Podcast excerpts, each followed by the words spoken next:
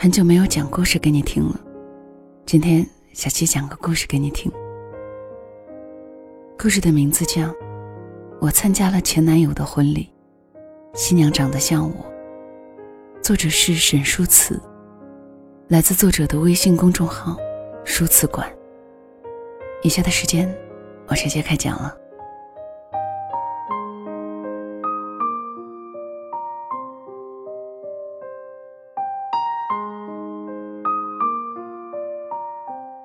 现在的喜帖都很高级，在微信上可以直接发。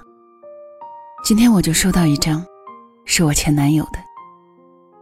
你来吗？他发来简单的三个字。出乎意外的冷静，在地铁上收到这个消息时，我竟然可以不颤抖的回复出一个“恩”字。我把手机放回背包，闭目靠在座位上。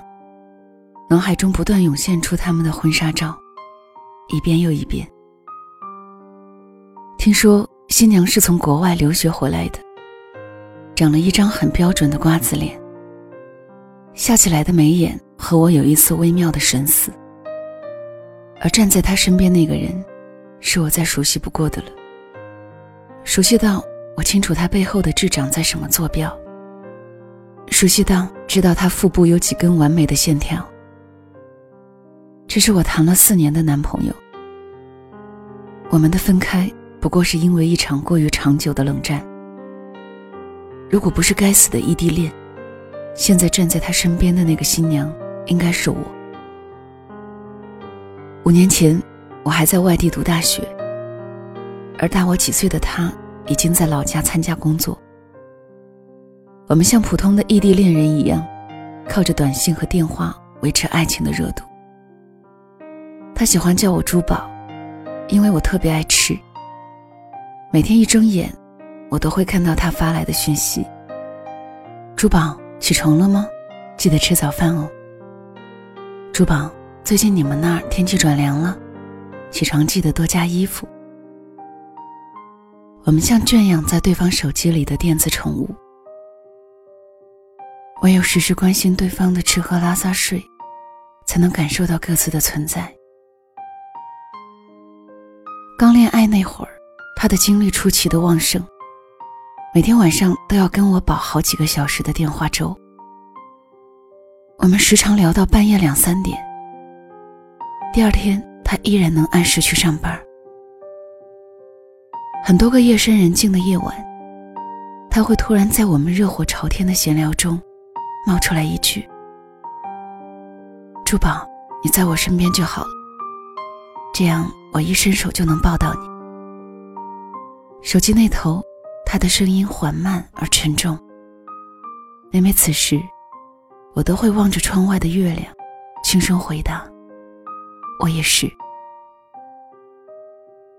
可眼看离毕业还遥遥无期，所以放假成了我们唯一期待的事。假期我们躺在一起的时候，时常畅想未来的样子。以后家里要有一个大大的书房，我攀上他赤裸的胸膛。好，你说了算。他微笑着紧握我的手指。那你呢？你最想要什么？我最想要。他翻身将我按住，在一阵细密的亲吻中，含糊不清地说：“你给我生一个跟你一样好看的女儿。”我被他亲的脖子直发痒，忍不住咯咯笑出声。谁要给你生孩子呀？娶不娶得到我还不一定呢。你不愿意啊？那我可找别人当我孩子的妈喽。他半开玩笑的咬下我的肩膀。哼，我转过脑袋，别人哪有我这么好的基因？他扳正我的脸，笑嘻嘻的刮了记我的鼻尖。万一以后真的娶不到你，那我就找个像你的人凑合过一辈子喽。我龇牙咧嘴的扑过去掐他。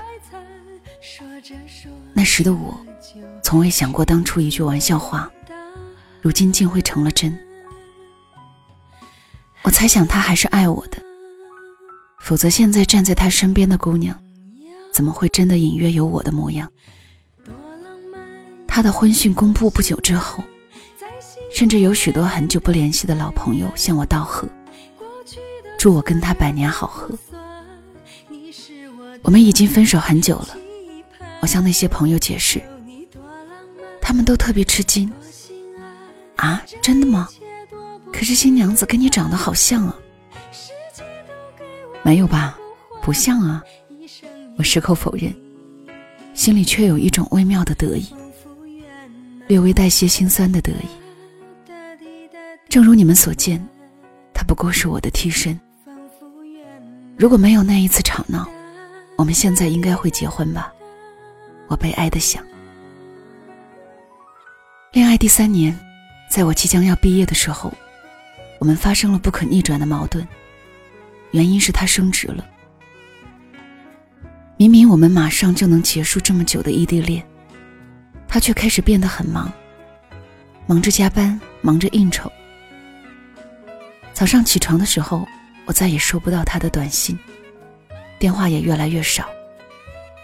一直到有一天，我一个人在宿舍发了烧，浑身的骨头像散架了一样疼。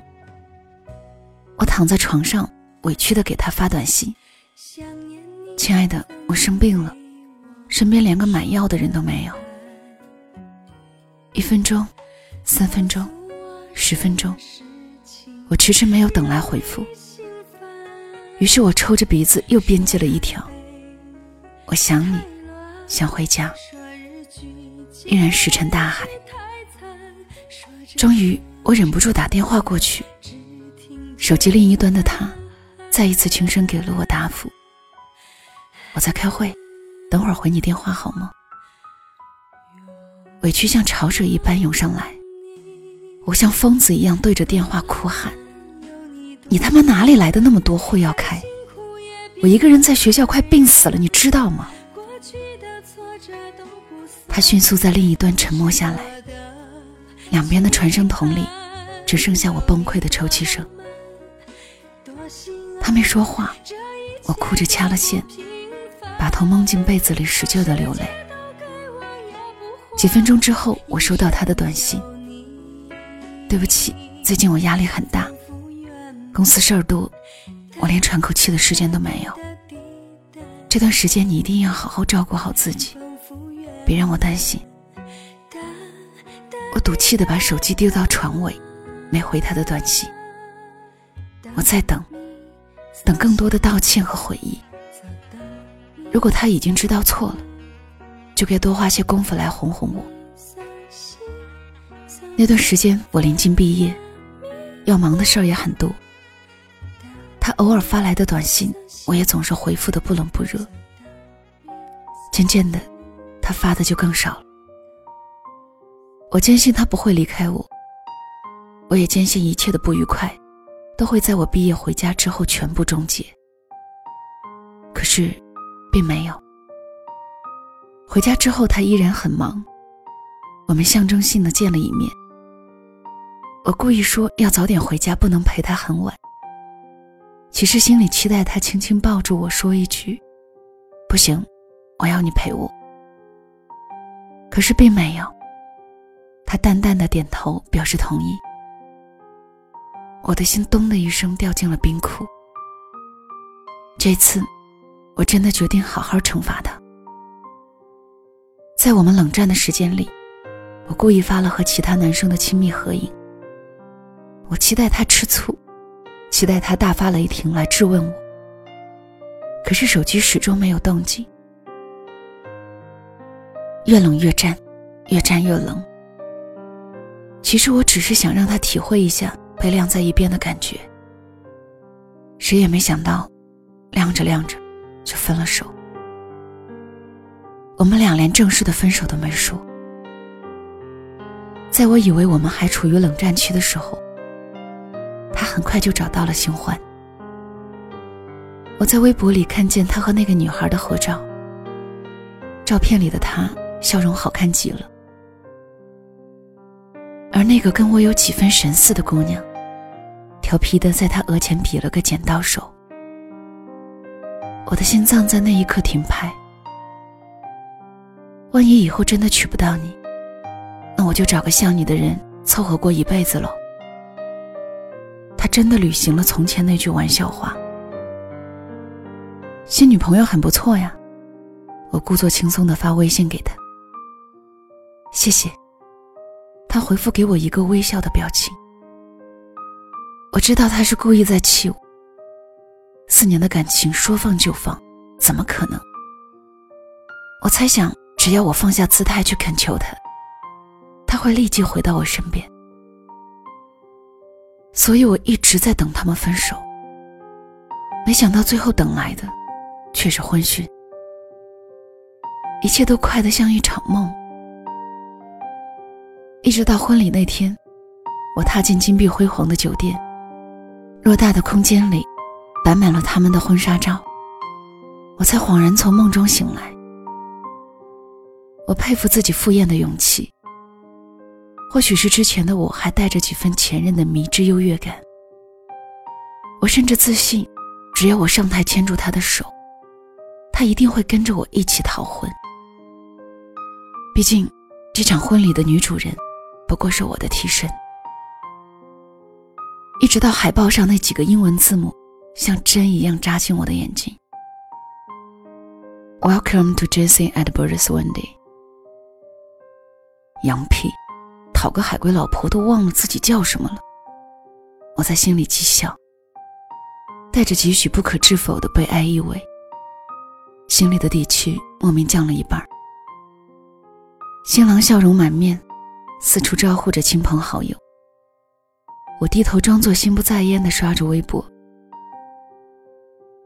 Brody 今天好漂亮啊！坐在我旁边的女方亲友交头接耳的夸赞起新娘子，底气又往下跌了百分之二十。我终于认识到今天的赴宴是个巨大的错误。珠宝，我好爱你啊！我刷到以前微博底下的留言，眼泪再也控制不住。台上的司仪已经在主持婚礼。我却连抬头看一眼的勇气也没有。我明白，我和他已经无法挽回了。是我幼稚的自尊心，一步步的将他推向了那个女人。重要的并不是他是我的替身，而是他是他最后选择的那个人。离别之后，司仪问他：“那么，新郎，你现在最想说的一句话是什么呢？”台上台下热闹非凡，没有人注意到角落里眼泪横流的我。珠宝，好爱你啊！他冲着司仪递来的话筒大喊了一声。我惊讶的抬起头，新娘掩面，笑颜如花。台下响起雷鸣般的掌声。我身旁的两位鼓得尤为起劲。新郎官真的很深情啊。喜欢宝儿都十几年了。是啊，要不是宝儿出国，他们高中就该在一起了。我颤抖着打开手机里那份不曾细看的喜帖，最后一页赫然写着新娘的中文名字：祝宝儿。新娘子什么时候回国的？我努力控制着颤抖的声线，问身旁的人：“一年多以前吧。”宝儿一回来就被新郎官追走了，听说他为了宝儿和谈了四年的女朋友都分手了呢。身旁的女人细细端详了我一会儿，哎，不是我说啊，你跟新娘子长得还挺像的。原来，当替身的不是他，而是我。他不是想找个像我的人凑合一辈子。而是一直在找个像他一样的人凑合一辈子，因为不是他，剩下的选择就都成了凑合，而我就是那个凑合。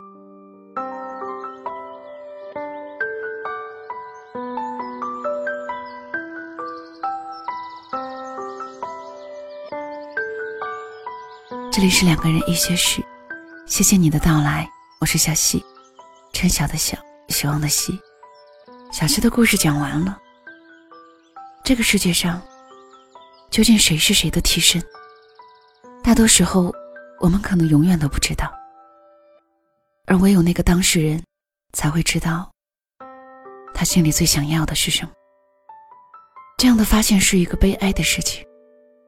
你投入那么多，你那么笃定，你那么自信他会在你身边，可是到头来，你不过是一个替身，不过是得不到他喜欢的人，那个简单的凑合。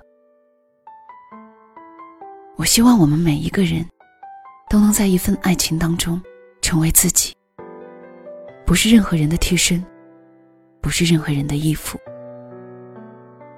好了，今天的故事就讲到这里。小溪更多的节目可以关注小溪的公众号“两个人一些事”。晚安。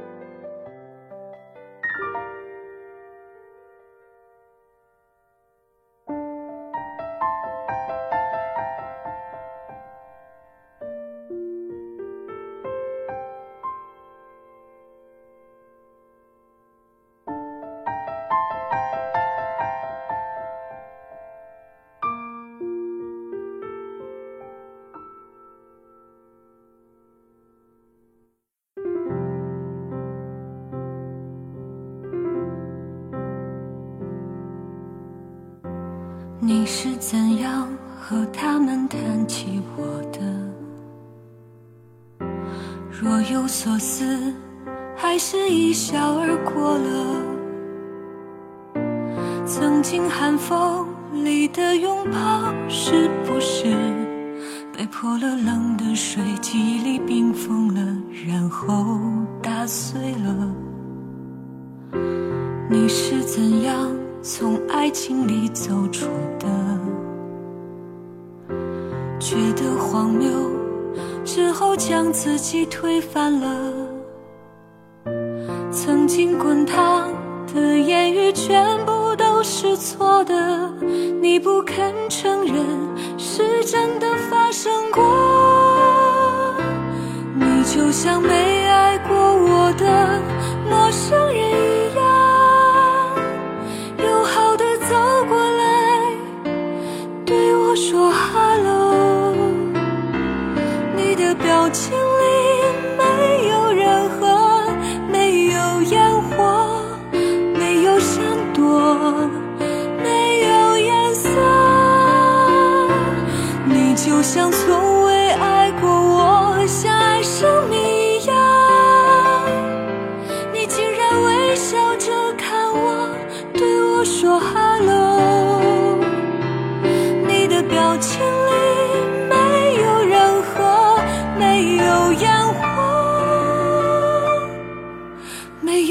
有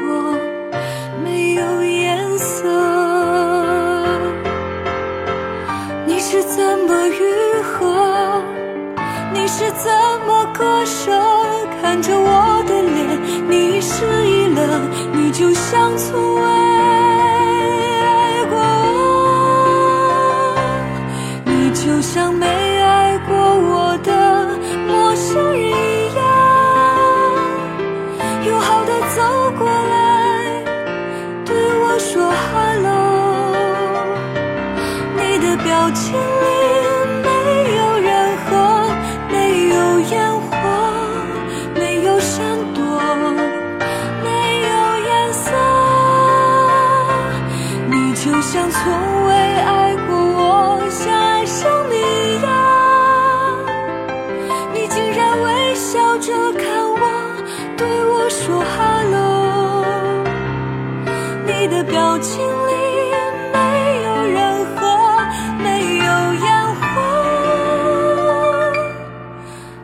没有闪躲，没有颜色。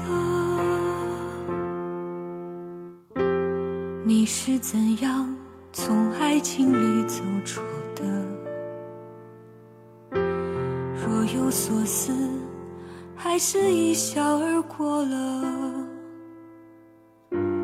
你不肯承认，真的发生。